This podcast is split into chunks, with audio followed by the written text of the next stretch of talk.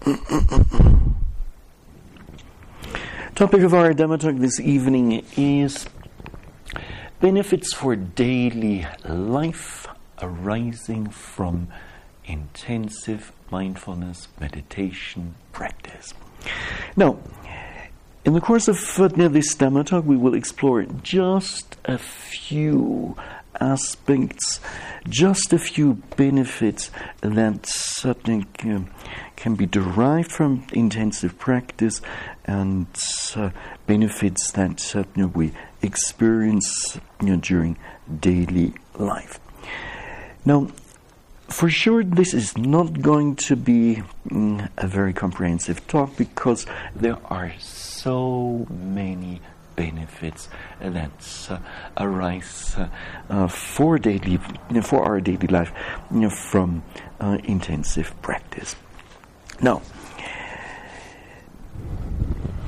by now you will all be very familiar with the five hindrances. The five hindrances are number one, the hindrance of sense desire, yes, okay. and then aversion, yes, indeed. And then sloth and torpor as number three, and certainly then restlessness and remorse as number you know, four, and skeptical doubt as number five. Now,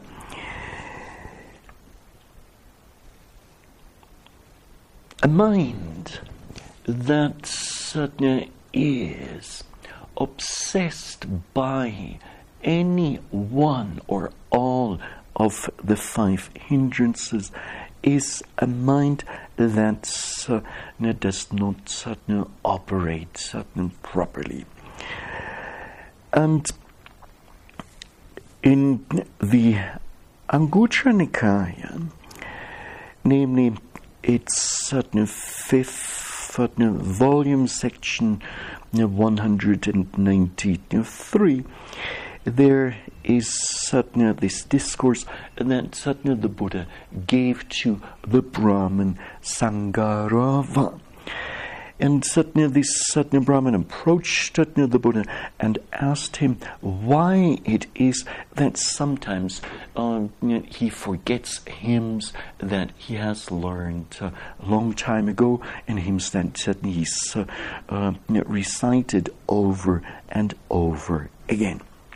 Now, to this, the Buddha answers Brahman, when one dwells with a mind obsessed and oppressed by sensual lust, and one does not understand as it really is the escape from arisen sensual lust, on that occasion one neither knows nor sees as it really is one's own one's own good, or you might say one's own benefit, one's own welfare, or the good welfare benefit of others, or the good welfare benefit of both.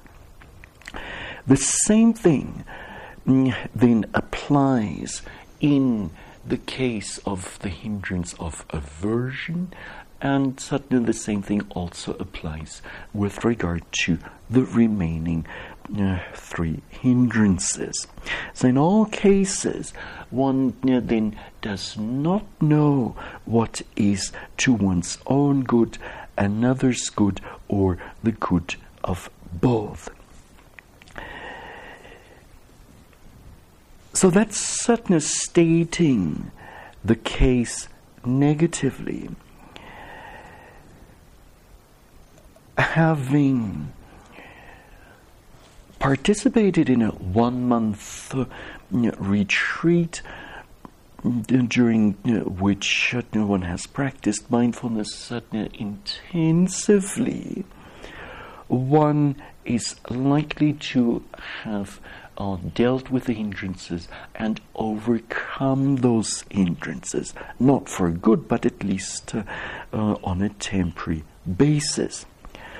Which then means that suddenly the mind suddenly is at least at times purified of, uh, or temporarily purified of those hindrances.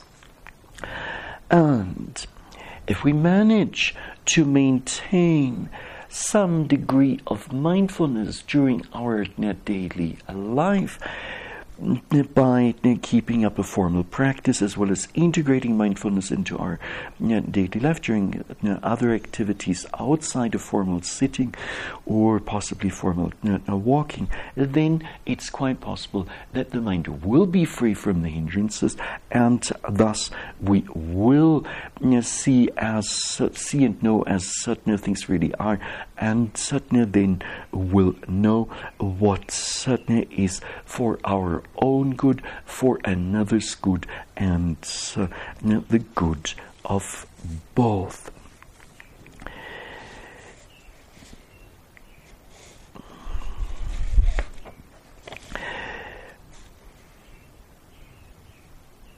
So during intensive practice, we come to recognize the hindrances, we also learn how to overcome the hindrances and bring about a temporary purification of the mind.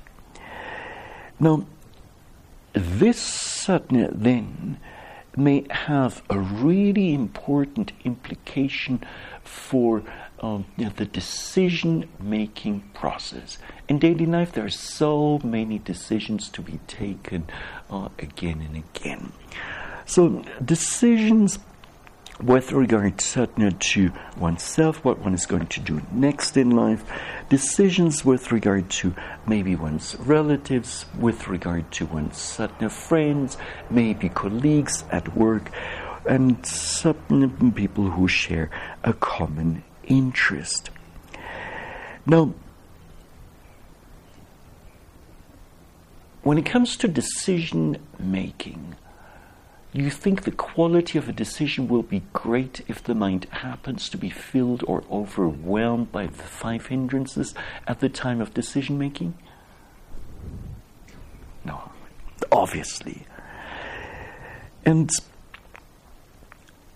it turns out that, or it uh, can be observed in one's own uh, daily life, that uh, those decisions that were taken when the mind, at least temporarily, was free of uh, the hindrances, purified of uh, the hindrances, those kind of decisions tend to be you know, okay decisions, good decisions, but decisions that were you know, taken in a hurry when totally upset suddenly with another you know, person, those sudden decisions tend to be uh, flawed. So, just this uh, that might already make a big difference in your life. Now, the first volume of the Majjhima Nikaya, section 181, states certainly the following, and certainly that very much applies not only to intensive practice but also to um, our ordinary life outside of retreat. Abandoning covetousness for the world one abides with a mind free from covetousness. One purifies one's mind from covetousness. Abandoning ill will and hatred, one abides with a mind free from ill will, compassionate for the welfare of all being, living beings. One purifies one's mind from ill will and hatred. Abandoning sloth and torpor, one abides uh, free from sloth and torpor Percipient of light, mindful and clearly comprehending, one purifies one's mind from sloth and torpor. Abandoning restlessness and remorse, one abides unagitated with a mind inwardly peaceful. One purifies one's mind from restlessness and remorse. Abandoning doubt, one abides having gone beyond doubt unperplexed about wholesome states, one purifies one's mind from doubt. So, if during intensive practice one has learned to recognize the hindrances and certainly to you know, quickly overcome those certain hindrances, then what certainly will remain uh, are wholesome uh, qualities, such as certain freedom from know, covetousness, such as being compassionate towards know, compassionate for the welfare of all sentient beings, and so on. Now,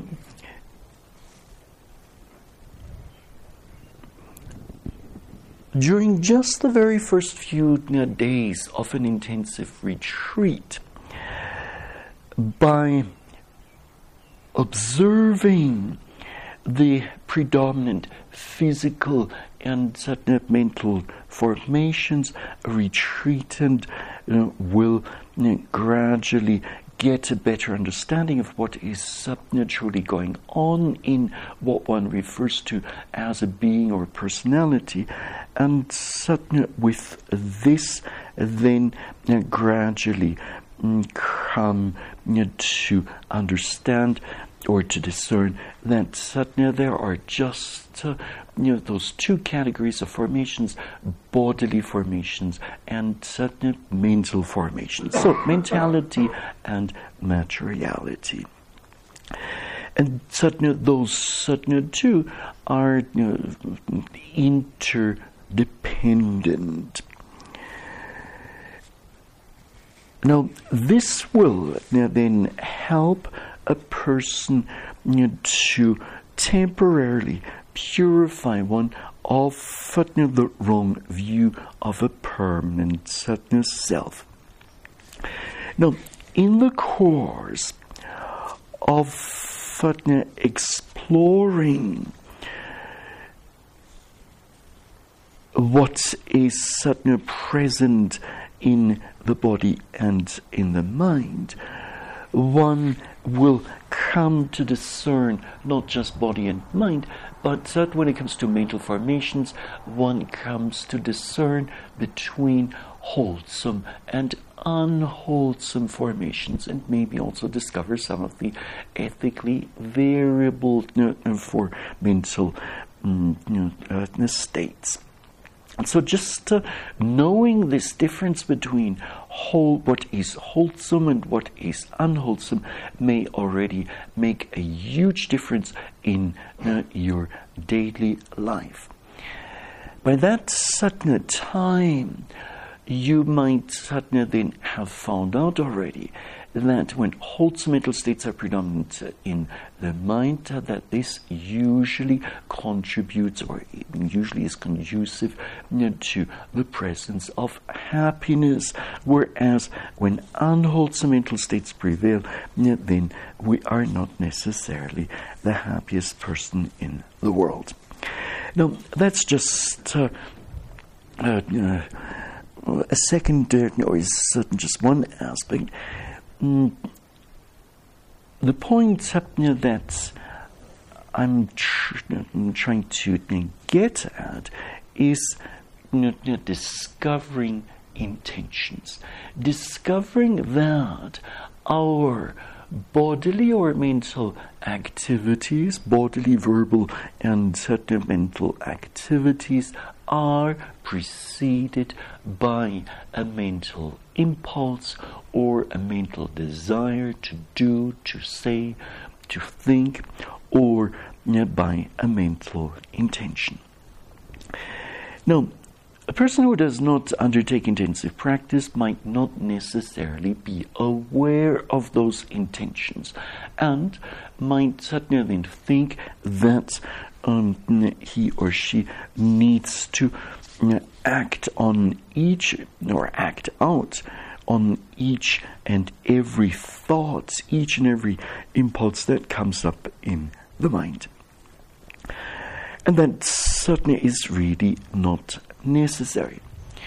So, retreatant who is uh, practiced mindfulness intensively during a retreat will know from experience that being mindful of an intention mm, Mm, allows for or allows one you know, to take a moment or two to briefly reflect whether you know, this intention is you know, beneficial or not, suitable or not, and if both criteria are fulfilled, then one could decide to act on it.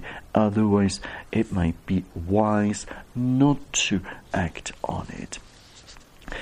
So, this satna then, just being mindful of satna intentions, will practically speaking keep you out of a lot of unnecessary trouble.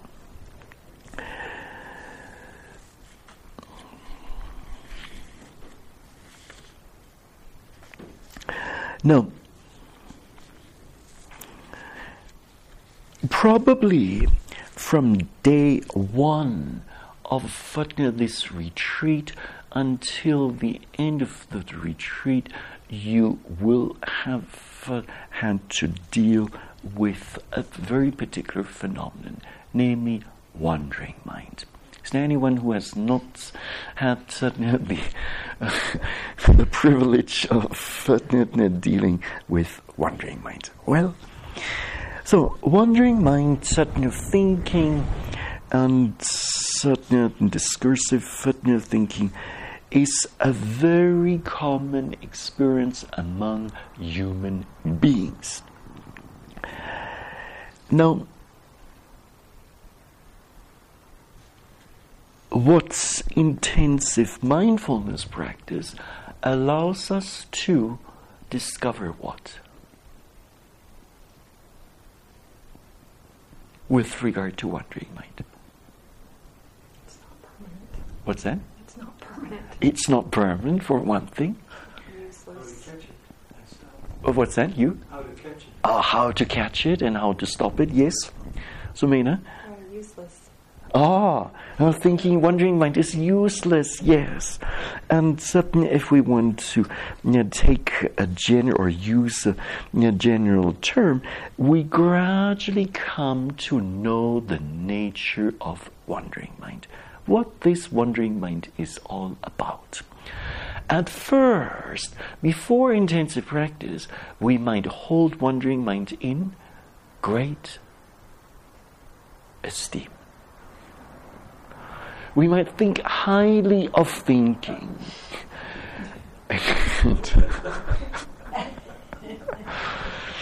and uh, the more days go by, the more days we have this wonderful opportunity to take a closer look at wandering mind, the more we get somewhat disappointed with it.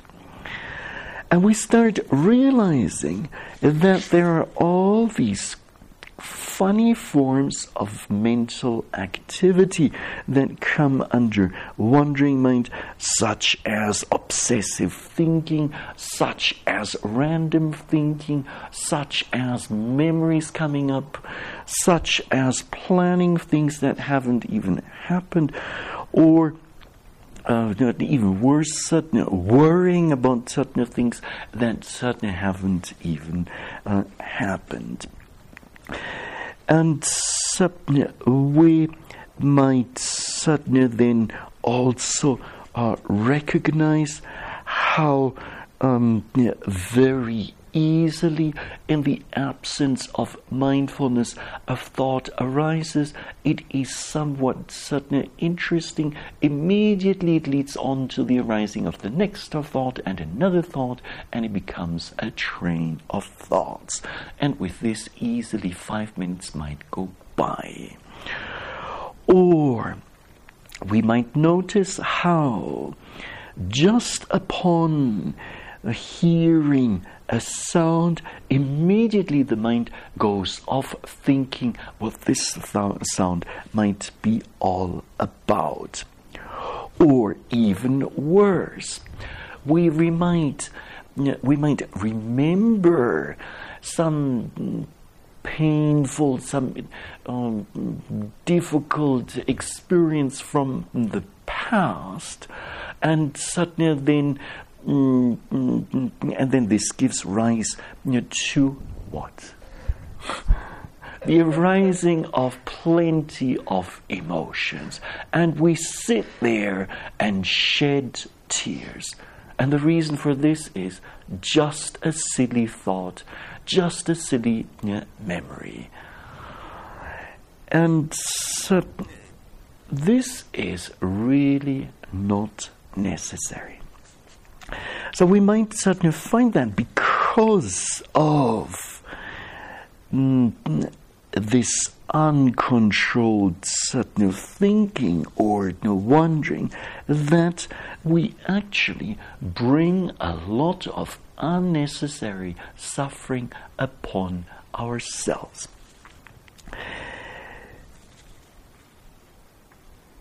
Now, when we gradually get the point and start understanding the true nature of wandering mind and start detaching from the content of our thoughts, even if those are the most fascinating thoughts that have, uh, you know, that have crossed our mind. With this, gradually, mindful or wandering mind you know, becomes less of a problem. Now, as our mindfulness over time tends to become sharper and faster, we will then have a greater ability to catch the wandering mind more quickly. And if we're lucky, we can catch it in its very formative stage before even you know, the content has fully you know, formed. Now, later on, with, or a little bit, certainly later on, with our mindfulness might be even stronger, and certainly then, for the most part, uh, mm, or at least at times, the mind can be quite free from wandering mind. Now, in the course of an intensive retreat, one comes across wandering mind many thousands of times and has plenty of opportunities to learn about its nature and also to learn means and uh, ways of successfully and efficient or efficiently and successfully dealing with the wandering mind. Now, this certainly then applied to our daily life might certainly lead us to a point where you know, we you know, this might decide to really you know, control our mind wisely, as is expressed really nicely in Dhammapada verse 326, which says, In the past, this mind has wandered as it liked, wherever it liked at its own pleasure. Now I will, from now onwards, I will control my mind wisely as a mahout, so an elephant tamer, with his uh, goad controls an elephant and musth. One might also keep the Vitakkasanthana Sutta of the Majjhima Nikaya, which is the 20th discourse in the back of one's mind. And so, with regard to wandering mind, one might apply those various you know, remedies, actually five of those, in order to c- overcome wandering mind. The first one, giving attention to some other sign connected with what is wholesome. And certainly with this, certainly then one's mind becomes steadied, internally quieted, brought to singleness, and concentrated. But if this does not work, then one might certainly um, apply you know, the second uh, approach the second remedy being examining carefully the danger in those certain thoughts. Now, if this certain remedy does not uh, work, one might certainly want to try to forget you know, those certain thoughts and simply not give attention to them. If that too does not work, one might suddenly then give attention to the stilling or the stopping of know, those uh, thoughts, certain formation or the causes of those certain thoughts. And if that too does not certainly work, the fifth and final recommendation by the Buddha is uh, that one with teeth clenched and one's tongue pressed against the roof of one's mouth, one beats down, constrains, and crushes mind with mind. Any such unwholesome thoughts are abandoned in oneself, and thus the mind becomes steadied, internally quieted, mm, brought or steadied, internally quieted, brought to singleness, and concentrated. This is or such a retreat is certainly then called a true master of the course of thought.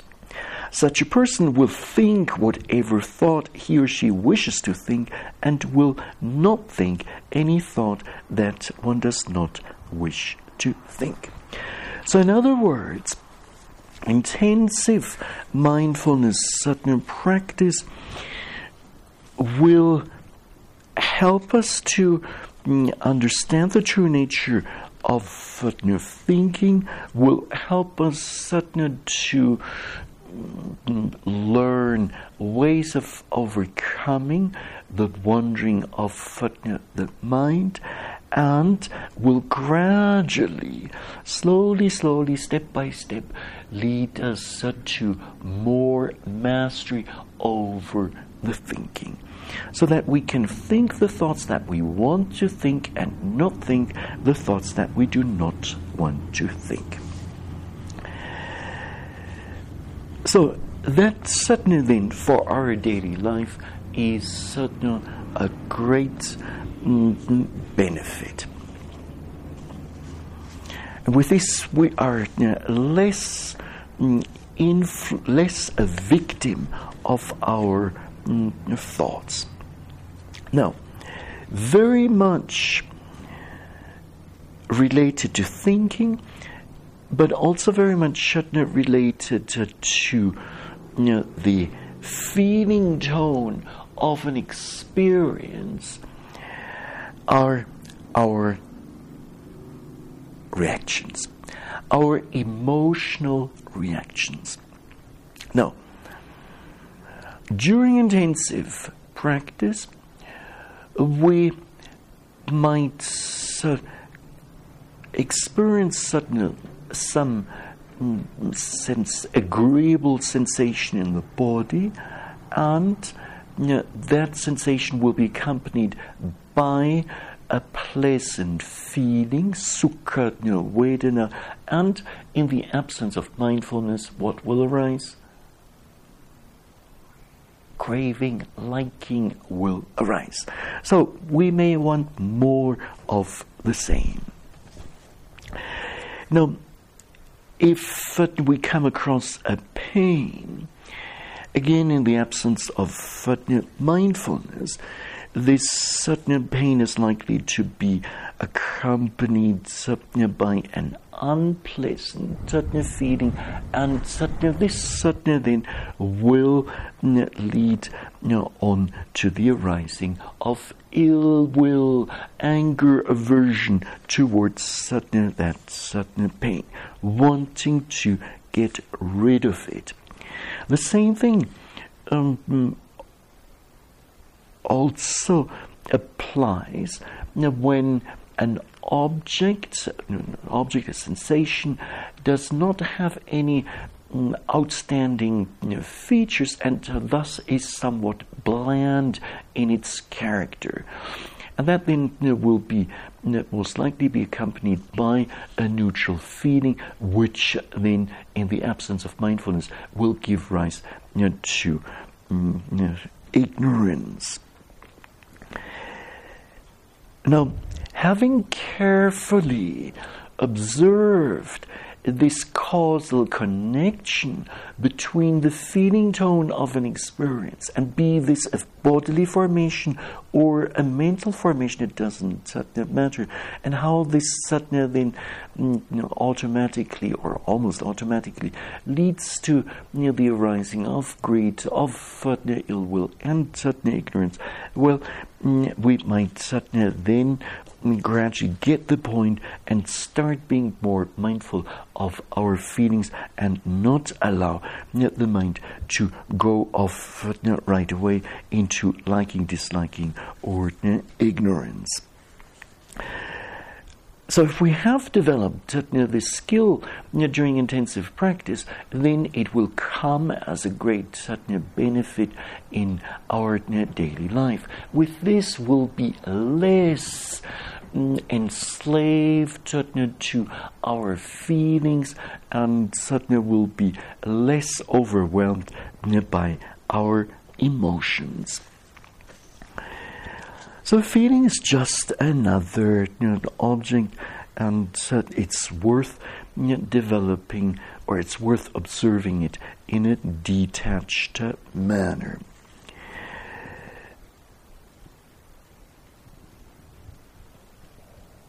if one has seen with intensive practice how, in the absence of mindfulness, you know, one can quickly go from, or how the feeling tone can quickly change from a pleasant feeling to an unpleasant feeling to a neutral feeling, back to an unpleasant feeling again, you know, pleasant feeling, and so on and so forth.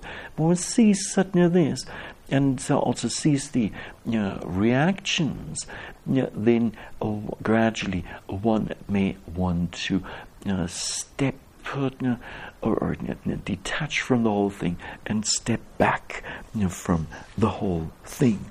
And this certainly then will bring about more calmness in the mind and less uh, um, reactivity.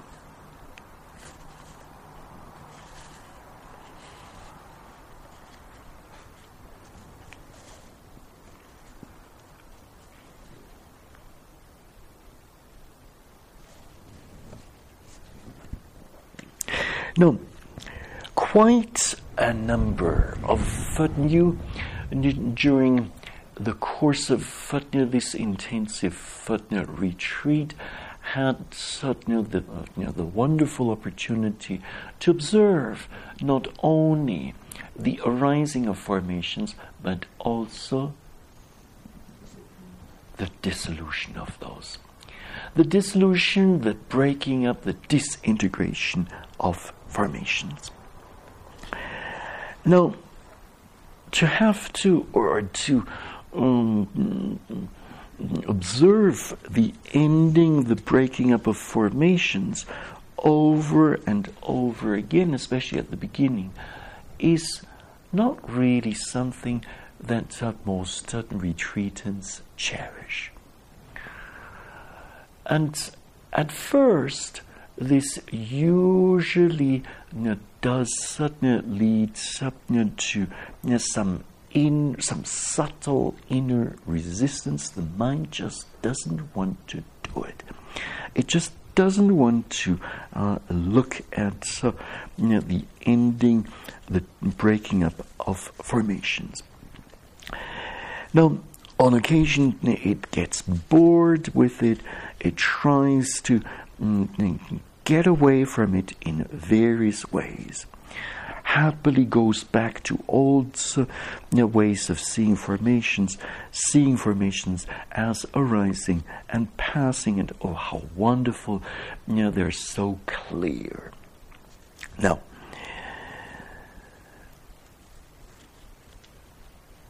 again and again, following or observing what is really happening in one's practice. So going by reality. And certainly, when the dissolution of formations is the prevalent you know, f- feature, then really to you know, pay attention to this actually yields plenty of benefits. There are plenty of advantages to be derived from this, not only during the intensive practice, but also outside of retreat.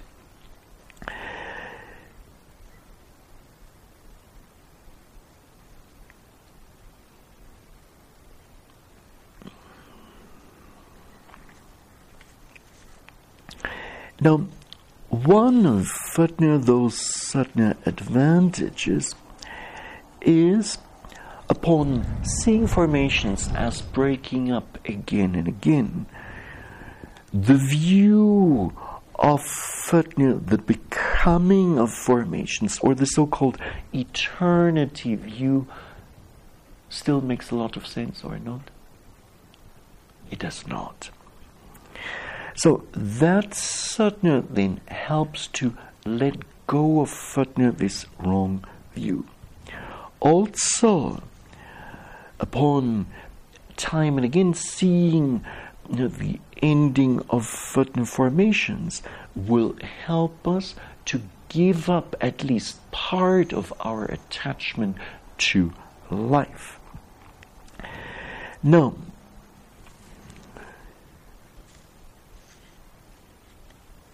when one keeps seeing the dissolution of certain formations, this means that one sees nothing other than the death of formations. So the death of formations, the ending of formations, becomes the most important experience, and that at times might remind a retreatant of what? The impermanence of one's own body and mind or life altogether, and mm, uh, in the end, uh, it might remind oneself of death. So the physical uh, death that comes at the end of an existence. Now,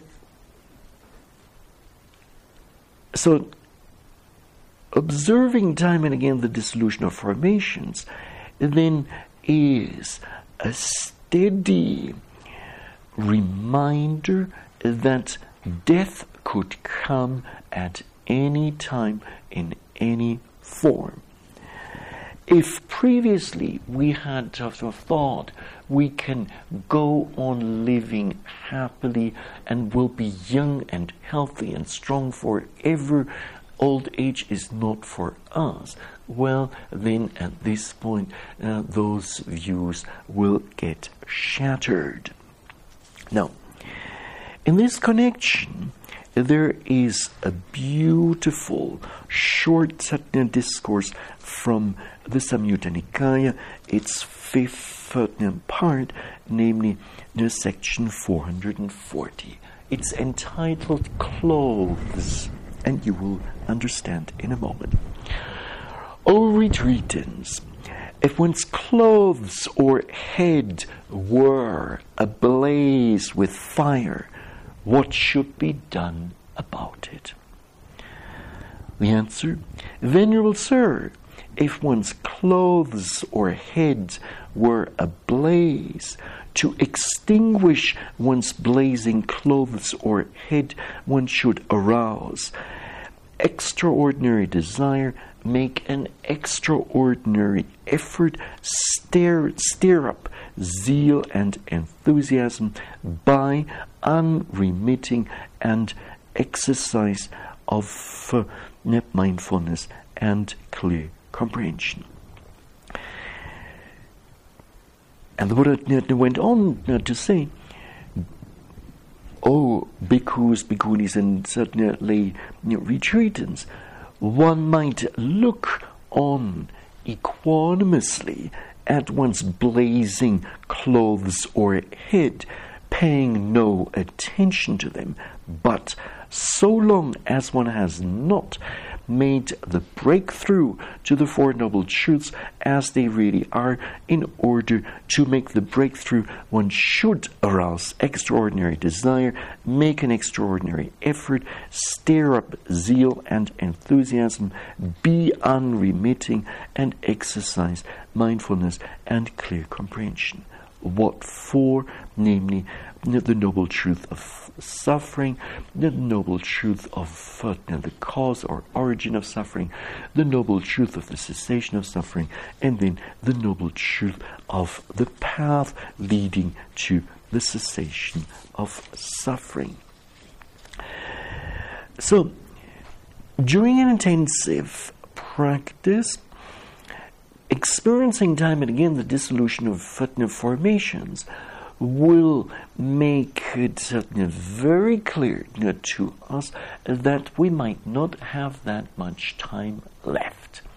And we might feel like a person who's uh, a person with blazing clothes or head, and thus will be propelled to um, uh, undertake spiritual practice as much as possible.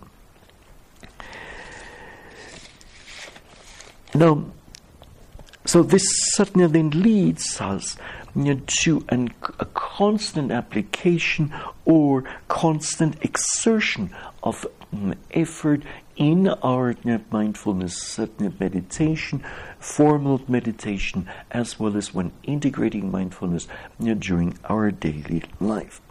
And we might realize that there are some of our activities that are really not necessary, that are not useful in any you know, way, not connected to the goal of our practice. And with this, we might certainly then want to let go of certain forms of impure livelihood and just hold on to what is wholesome.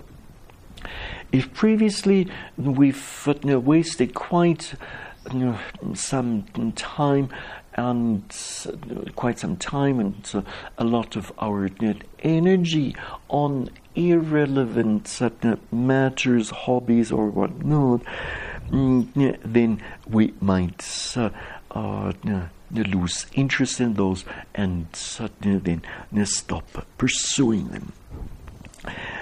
Now, by seeing formations ending again and again, we might certainly also come to understand, as was explained in an earlier Dhamma talk about the self and its uh, deconstruction, that the self is just a construct, a mental construct, and this too uh, falls apart.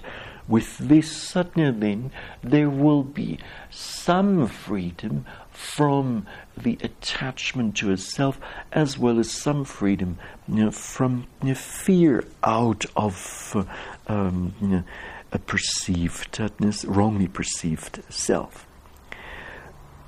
Now,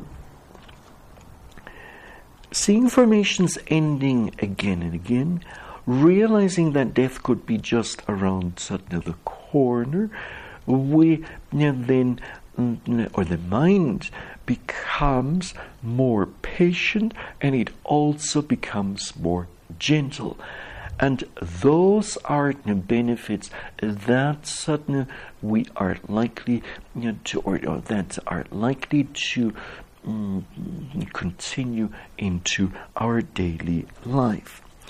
So some of our impatience, earlier impatience, and certain roughness in the conduct, this certainly will go and will make way for patience, for the arising of patience and gentleness. Now, If earlier on know, one was a master in distracting oneself and finding or in, in uh, getting uh, caught up in exciting, participating in exciting events, whatever those satna might be, one now starts suddenly finding delight in a secluded forest mm, center, meditation center, delight in mental development through vipassana practice or and or samatha uh, practice, and uh, with this one also gains some. Mm, or one conquers to some extent aversion as well as uh, sensual delight.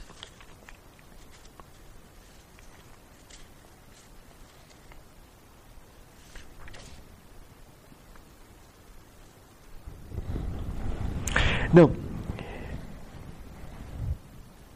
a verse satna that goes along with the sutta that was mentioned earlier on is as follows. On seeing these eight perfect qualities one comprehends formations constantly. Seeing break up in order to attain the deathless like that sage with a turban, with a burning turban, or with burning clothes.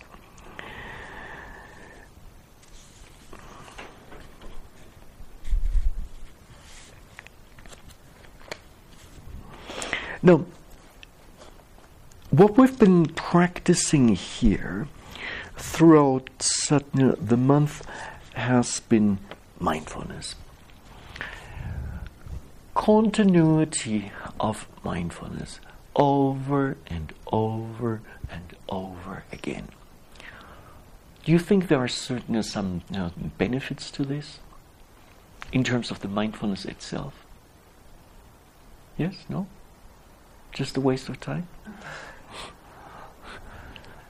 Has your mindfulness improved in any way? Nada? Yes? You hope? I hope so. You hope so.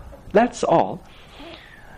Well, I suppose certainly that your mindfulness has become somewhat sharper in the course of this retreat, that your mindfulness has become somewhat faster, that uh, your mindfulness has become somewhat more detached and something calm, so less you know, getting caught up in formations and more being able to you know, stand back.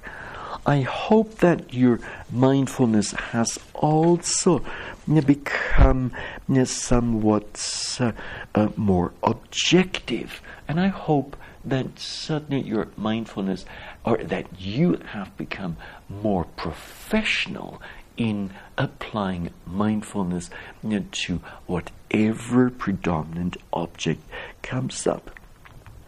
And I also hope know, that suddenly your mindful, your uh, ability to pay attention and uh, your ability to observe certain details will have improved in the course of this retreat. Not only this, but also you know, your observational skills have uh, improved.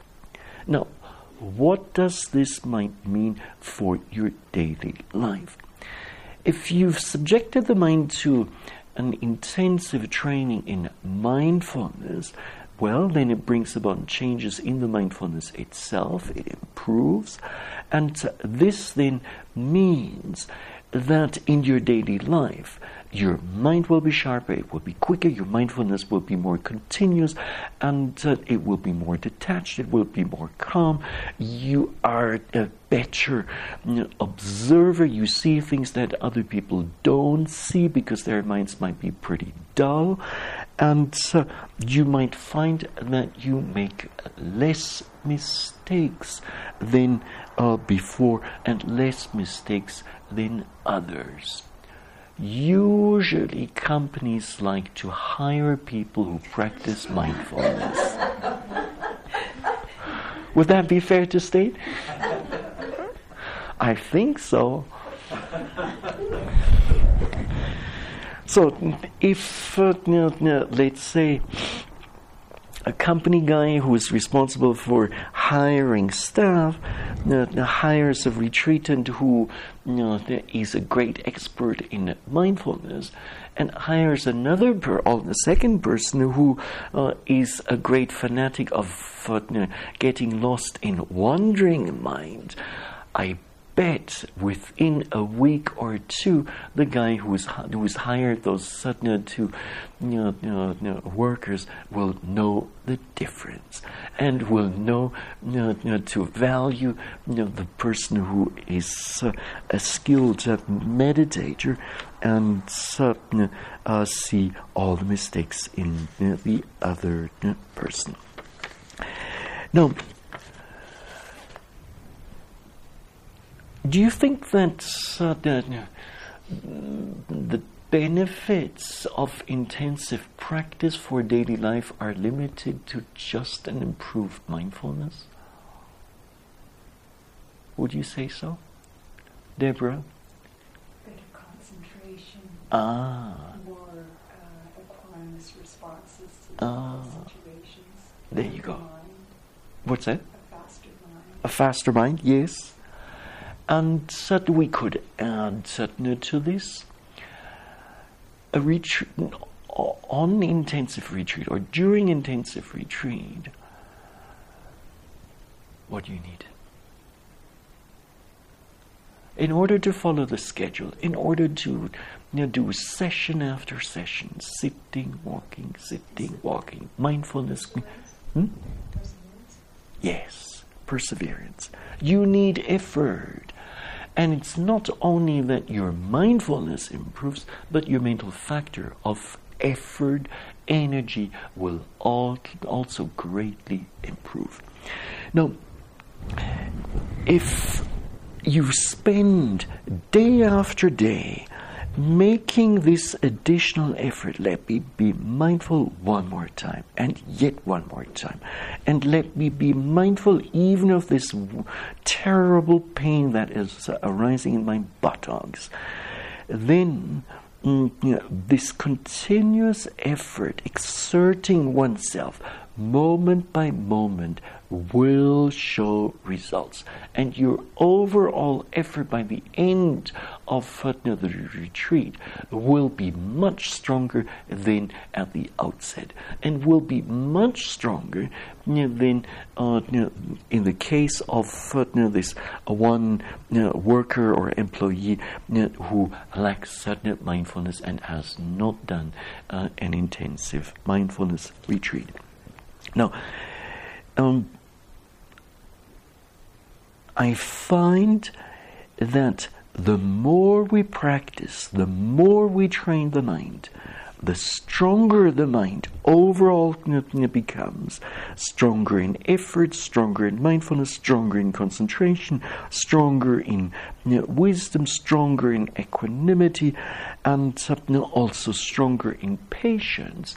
And thus, it will become much easier to handle the difficulties of life. And in particular, in comparison to other people who simply couldn't care less about mindfulness meditation, who have no interest in uh, that you know, direction. Now,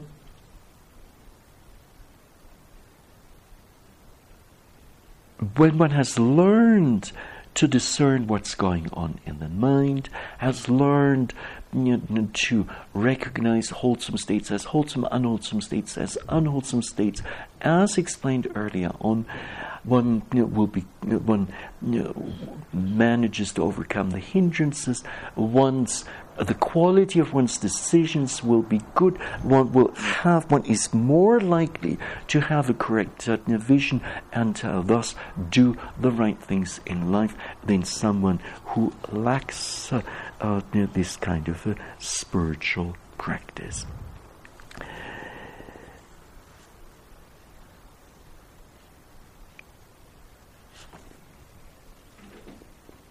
let's say if a life threatening situation comes up in your life, you uh, will already be experienced battling you know, with a pain in your you know, mindfulness practice or battling with a difficult uh, mental state.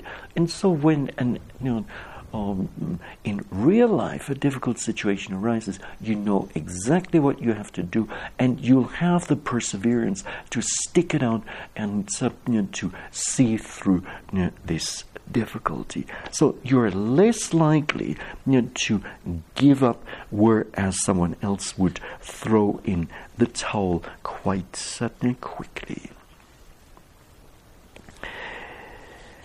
Now,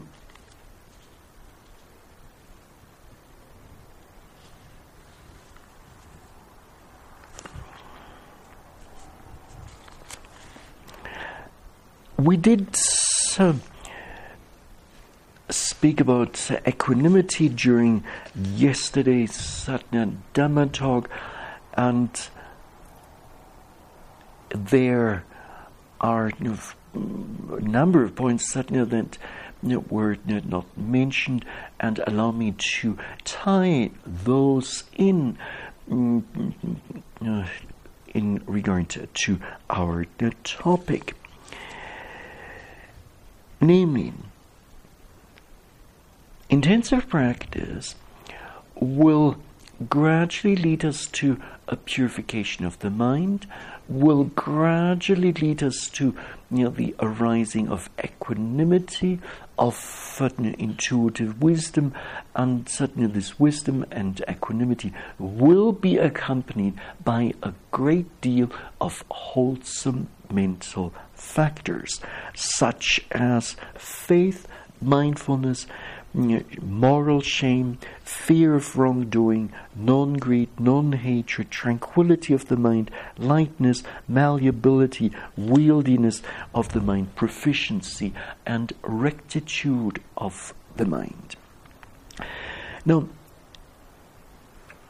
to experience those states for uh, oneself can be quite an inspiring event, quite a rewarding mm, thing to happen.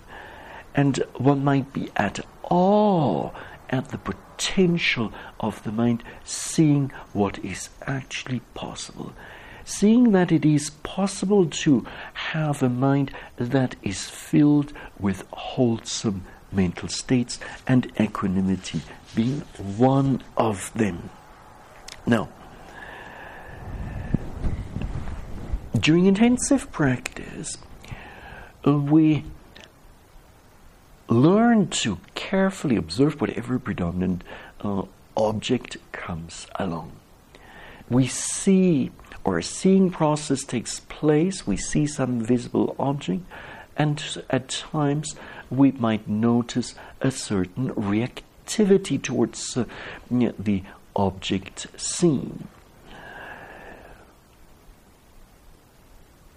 Be this uh, liking the object or disliking the object. The same thing goes for the hearing process, for the smelling process, tasting process, and so on and so forth.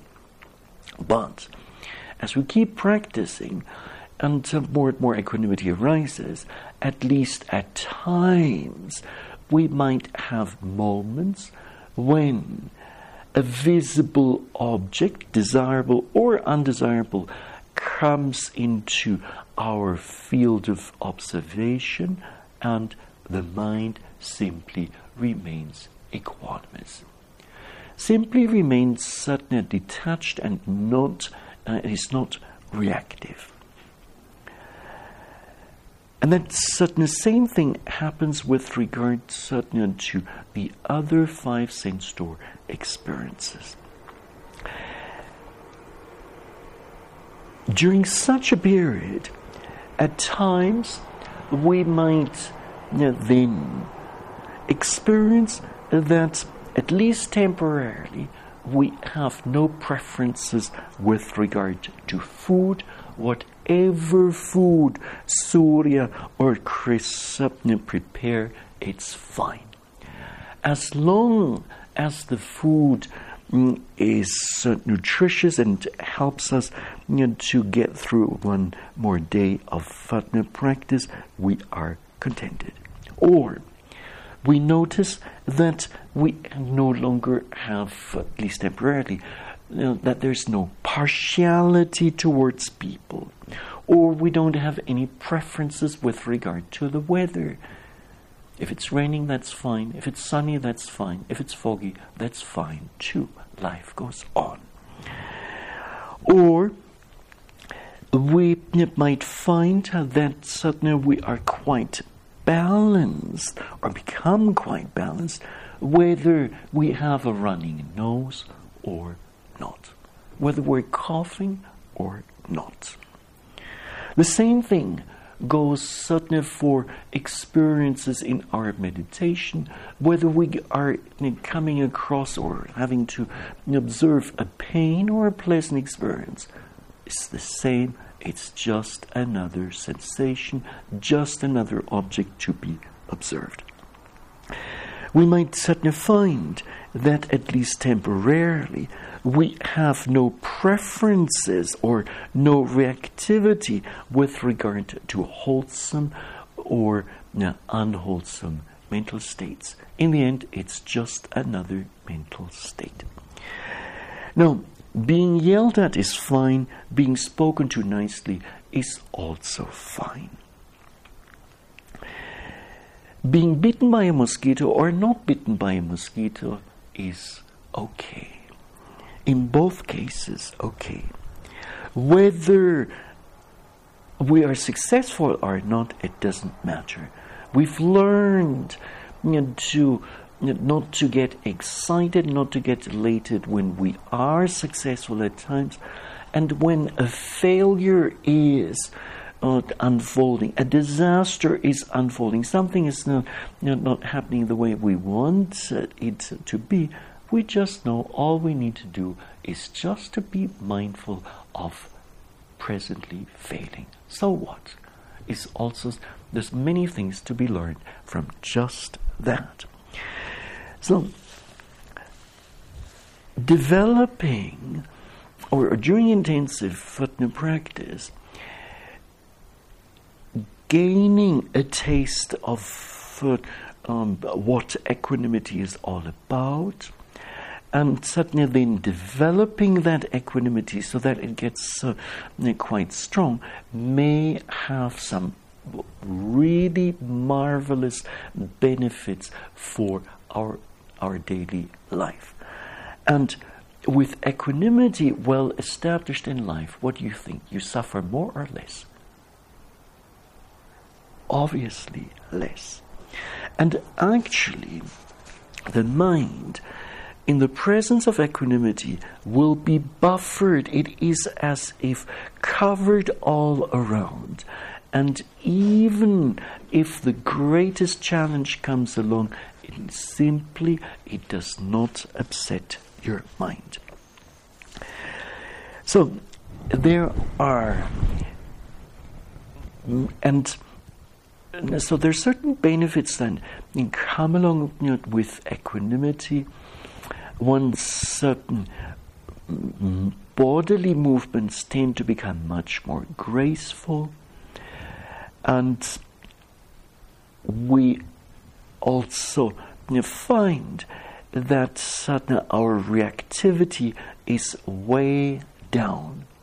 Even if at times some reactivity is there, we have the skill or have developed the mental skill to quickly overcome that reactivity and turn it into non reactivity of the mind, which is a tremendous uh, uh, mental strength. So, as a result of this, uh, we suffered less. Now,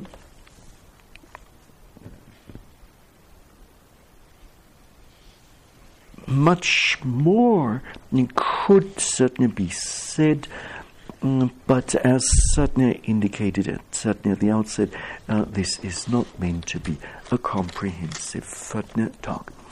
Now, allow me to conclude today's Satya Dhamma talk on the benefits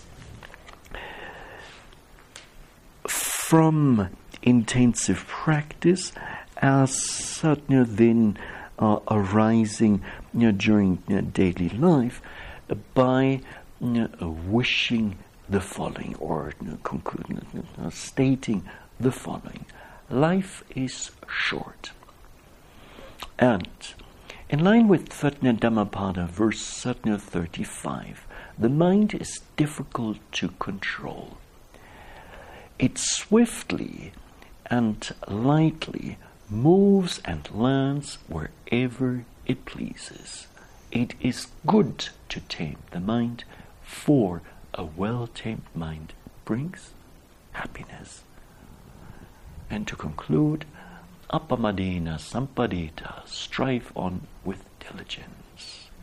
Not only during intensive practice, but also during your daily life. And this is it for tonight. ます。